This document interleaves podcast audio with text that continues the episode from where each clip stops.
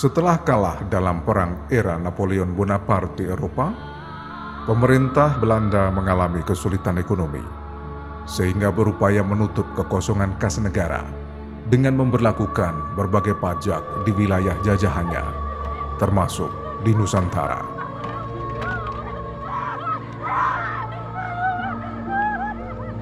Selain itu, mereka juga melakukan monopoli usaha dan perdagangan untuk memaksimalkan keuntungan. Pajak-pajak dan praktek monopoli amat mencekik rakyat di wilayah Nusantara, terutama Jawa.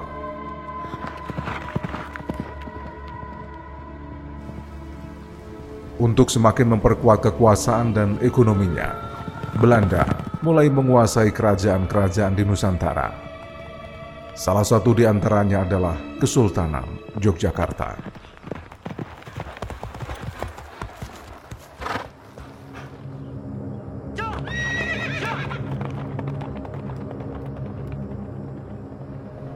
Saat Sultan Hamengkubuwono keempat wafat, ponakannya Sultan Hamengkubuwono V yang baru berumur tiga tahun diangkat menjadi penguasa.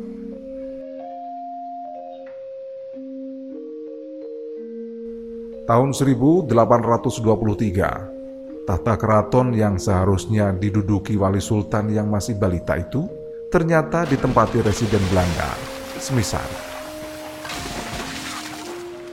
Hal itu melukai hati masyarakat Jogja dan Pangeran Diponegoro.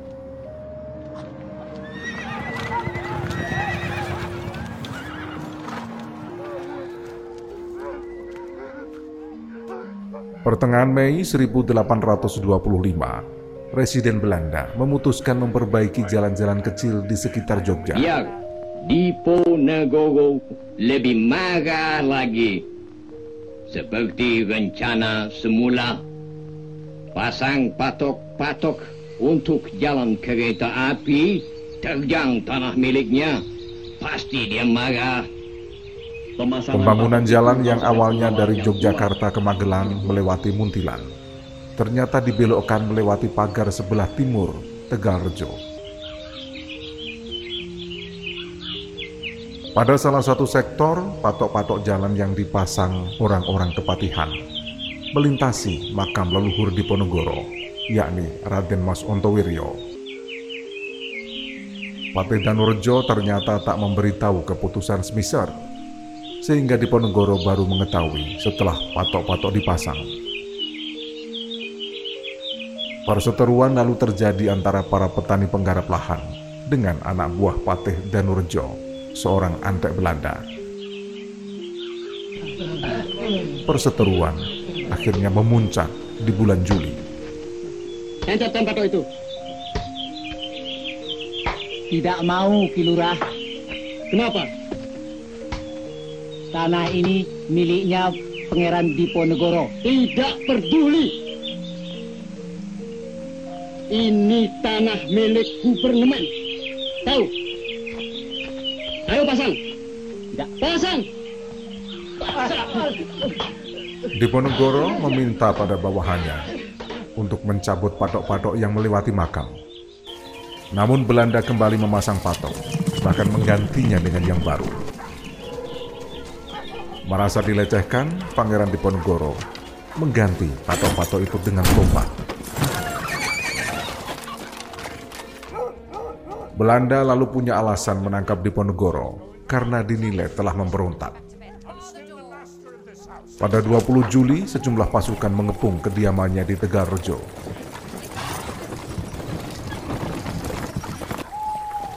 Terdesak, Diponegoro bersama keluarga dan pasukannya menyelamatkan diri menuju wilayah barat hingga sampai ke desa Dekso di Kabupaten Kulon Progo.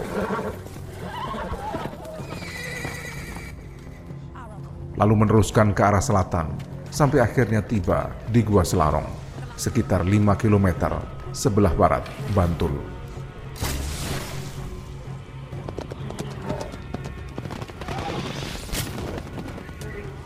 Sementara itu Belanda yang gagal menangkap buruannya, lalu membakar habis kediaman keluarga di Ponegoro. Setelah penyerangan itu, mulailah perang besar di bawah kepemimpinan Diponegoro.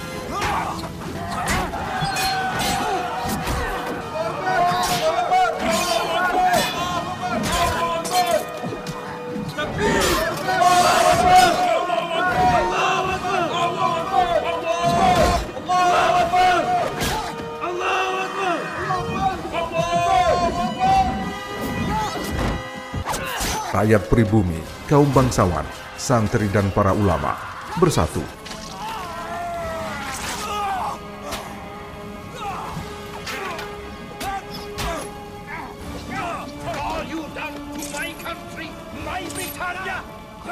Sejarawan Karil Astenbring menyebutkan pemikiran dan kiprah Pangeran Diponegoro menyebabkan 108 kiai, 31 haji, 15 syekh, 12 penghulu Yogyakarta dan 4 kiai guru ikut berperang.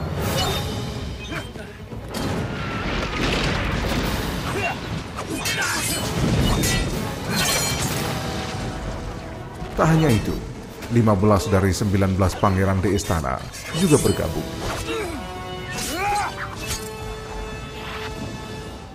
Perjuangan itu dibantu Kiai Mojo yang menjadi pemimpin spiritual dan pengatur strategi.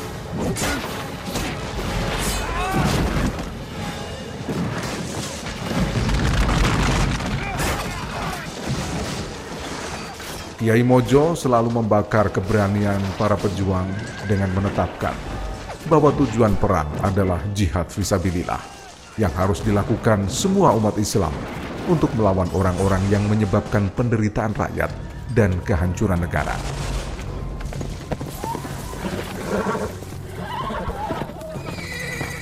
Pasukan Pangeran Diponegoro juga semakin kuat karena mempunyai hubungan formal bilateral politik dengan Khalifah di Turki.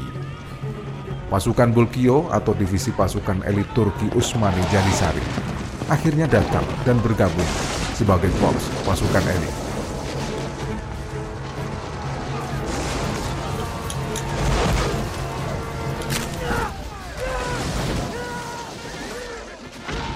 Pertempuran terbuka dengan pengerahan pasukan-pasukan infanteri, kavaleri, dan artileri yang menjadi senjata andalan dalam pertempuran frontal berlangsung sengit di kedua belah pihak.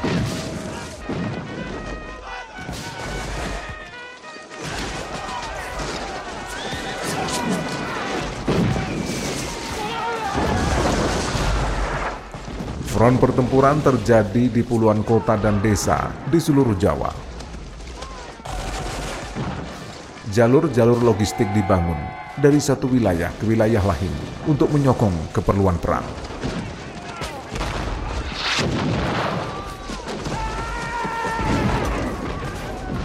Berpuluh-puluh kilang misiu dibangun di hutan-hutan dan dasar-dasar jurang.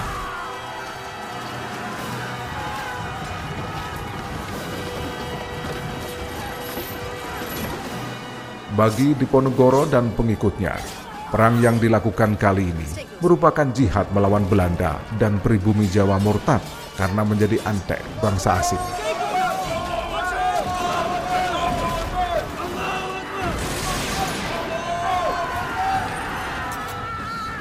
Sebagai muslim yang soleh, Diponegoro tidak senang pada keimanan yang kendur di istana akibat pengaruh masuknya Belanda di samping kebijakan-kebijakan yang mendukung pemerintah kolonial yang dikeluarkan oleh pihak istana.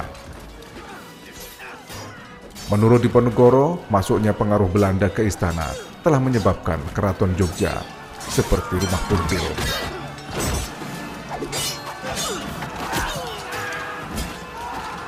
Selama setahun, yakni 1825 hingga 1826, pasukan Pangeran Diponegoro mendapat banyak kemenangan.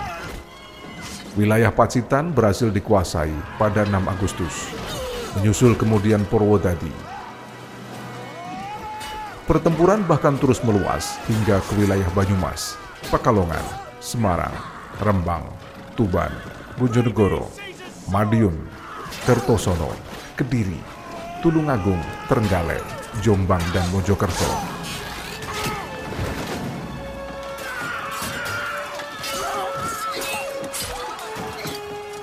Produksi mesiu dan peluru berlangsung terus saat perang berkecamuk. Para telek sandi dan kurir bekerja keras mencari serta menyampaikan informasi yang dibutuhkan demi menyusun strategi.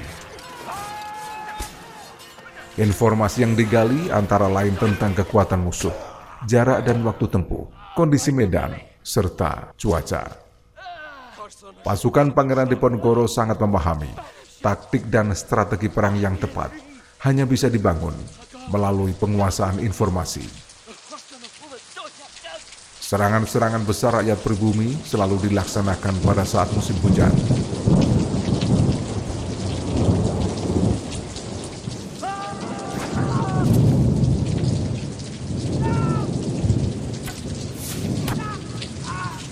Para senopati dan panglima perang menyadari bekerja sama dengan alam dan lingkungan adalah senjata tak terkalahkan.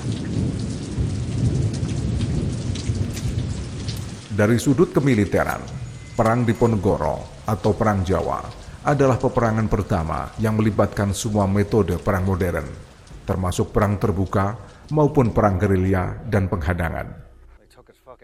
Belanda juga memanfaatkan berbagai siasat yang saat itu belum pernah dipraktekkan, yakni taktik perang urat saraf dengan menggunakan tekanan, ancaman, serta provokasi pada rakyat yang terlibat langsung dalam pertempuran dan kegiatan telik sandi. Aku berjanji tidak akan mengganggu kampung ini andai kata dia masih berada di sekitar sini. Tapi kami harus tahu. Ayo bicara kamu. Saya tidak tahu. Jangan bodoh. Penyerangan Letnan Kolonel Solowen gagal ke desa ini karena kamu telah memberitahukannya. Tidak benar. Aku tidak peduli keterangan itu kamu dapat dari siapa. Yang penting kasih tahu kami. Dia harus ditangkap. Dia seorang pemberontak.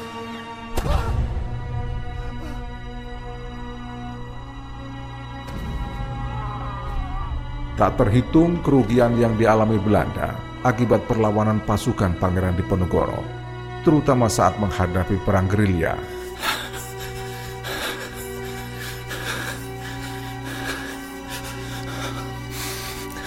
Penyakit malaria dan disentri menjadi musuh yang melemahkan moral serta kondisi fisik, bahkan merenggut nyawa ratusan pasukan musuh.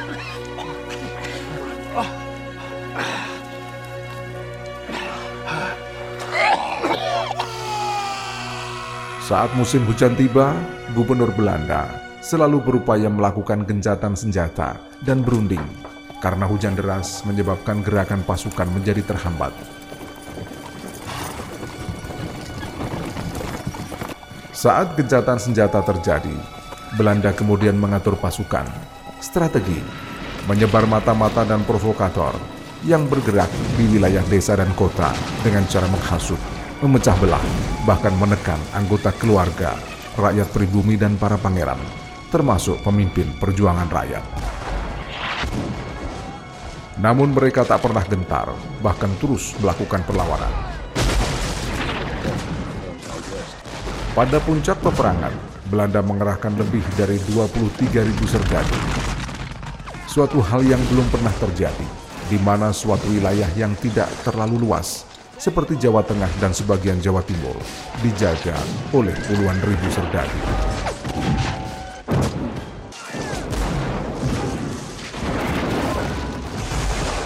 Tahun 1827, Jenderal de Kock menggunakan siasat benteng Stelsel untuk mempersempit ruang gerak pasukan Diponegoro, yakni dengan membangun benteng-benteng sebagai pusat pertahanan, serta memutus hubungan pasukan Diponegoro dengan daerah lain Belanda juga mendatangkan bantuan dari Sumatera Barat untuk menghadapi perlawanan di Ponegoro.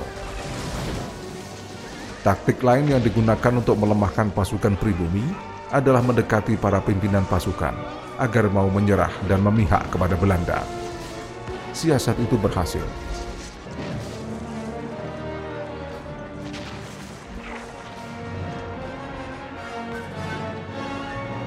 Satu demi satu, tokoh penggerak peperangan ditangkap dan dibuang keluar Jawa. Antara lain Pangeran Noto Diningrat dan Pangeran Aryo Papa.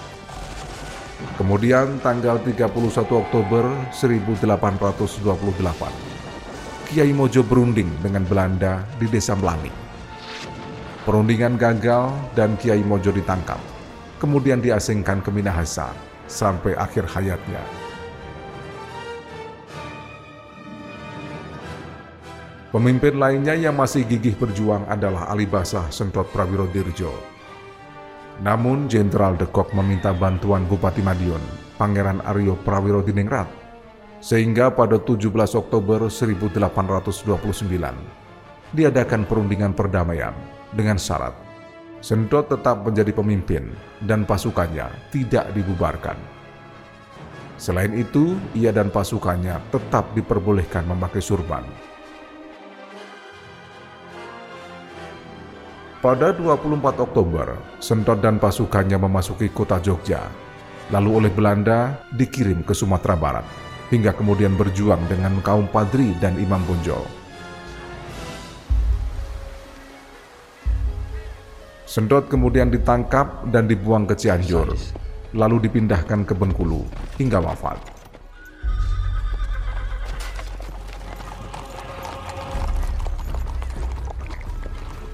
Dengan menyerahnya Sentot Prawiro Dirjo, kekuatan Pangeran Diponegoro semakin berkurang. Apalagi setelah putranya, Pangeran Dipokusumo, menyerahkan diri pada Belanda di tahun 1830. Meski para senopati dan prajuritnya banyak yang menyerah, Pangeran Diponegoro tetap bertahan dan melakukan perlawanan. Setelah berjuang dengan gigih, akhirnya Diponegoro bersedia berunding. Tanggal 8 Maret 1830, bersama pasukannya yang masih setia, ia mulai masuk wilayah Magelang.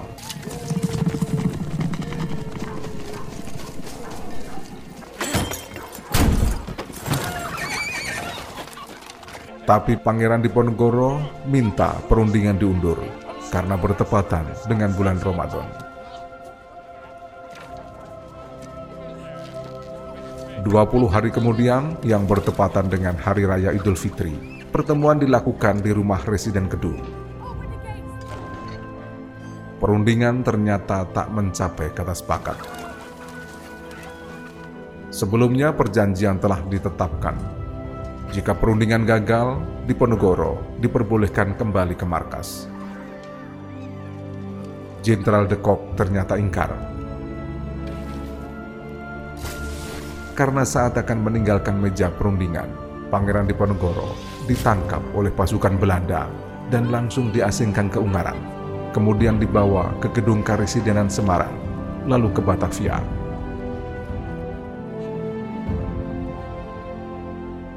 Menurut dosen Universitas Indonesia yang juga sejarawan dan penulis buku, Saleh As'ad Jamhari, pertemuan antara Pangeran Diponegoro dan Jenderal De Kok sebenarnya adalah upaya silaturahim. Diponegoro mau nggak berunding? Mula-mula Diponegoro menolak. Ini atas saran ahli-ahli Jawa. Sampai dia mengatakan ya, ya saya mau berunding. Mau berunding di mana? Di Magelang. Pada hari raya bulan Maret 1830, Diponegoro bermaksud silaturahmi dengan Dekok dari silaturahmi itulah terjadi peristiwa yang namanya penangkapan terhadap Diponegoro. Menurut sumber yang saya teliti, tidak ada perundingan, hanya omong-omong biasa. Jadi tidak ada perundingan seperti diceritakan dalam buku-buku sejarah, tidak ada. Ketika akan berpamitan, tunggu dulu, kata Dekok Dekok mengutus Destirs itu ajudannya melucuti semua pasukan di Ponegoro. Pengawal dilucuti dan disiapkan kereta dibawa keluar Magelang. Itu cerita penangkapan di Ponegoro. Tanggal 30 April 1830 diputuskan Pangeran Diponegoro dan sejumlah pengikutnya dibuang ke Manado. 3 Mei, rombongan diberangkatkan dengan kapal Pollux, lalu mereka ditawan di benteng Amsterdam. empat tahun kemudian dipindahkan ke Benteng Rotterdam di Makassar. Berakhirnya Perang Diponegoro atau Perang Jawa menjadi akhir perlawanan bangsawan Jawa. Pertempuran selama lima tahun itu memakan korban di pihak pemerintah Hindia Belanda hingga 8.000 serdadu, 7.000 prajurit pribumi, dan sekitar 200.000 rakyat sipil. Setelah perang berakhir, jumlah penduduk Yogyakarta menyusut hingga separuhnya. Diponegoro sadar dan akhirnya pasrah terhadap takdir. Ia meninggalkan tanah Jawa karena tak ada lagi yang dimiliki. Keputusan itu juga untuk menghormati teman seperjuangan, prajurit, serta rakyat yang gugur dalam peperangan selama lima tahun untuk melaksanakan jihad visabilillah. Tujuan Pangeran Diponegoro mencapai cita-cita menegakkan panji-panji Islam di tanah Jawa terus dilakukan, meski gagal dan akhirnya kalah. Namun bukan keberhasilan mencapai tujuan yang menjadi fokus utama perjuangan Diponegoro. Baginya, konsisten dalam menjalani proses perjuangan adalah sebuah kemenangan. Tanggal 8 Januari 1855, Pangeran Diponegoro wafat dan jenazahnya dimakamkan di tanah pembuangan Makassar.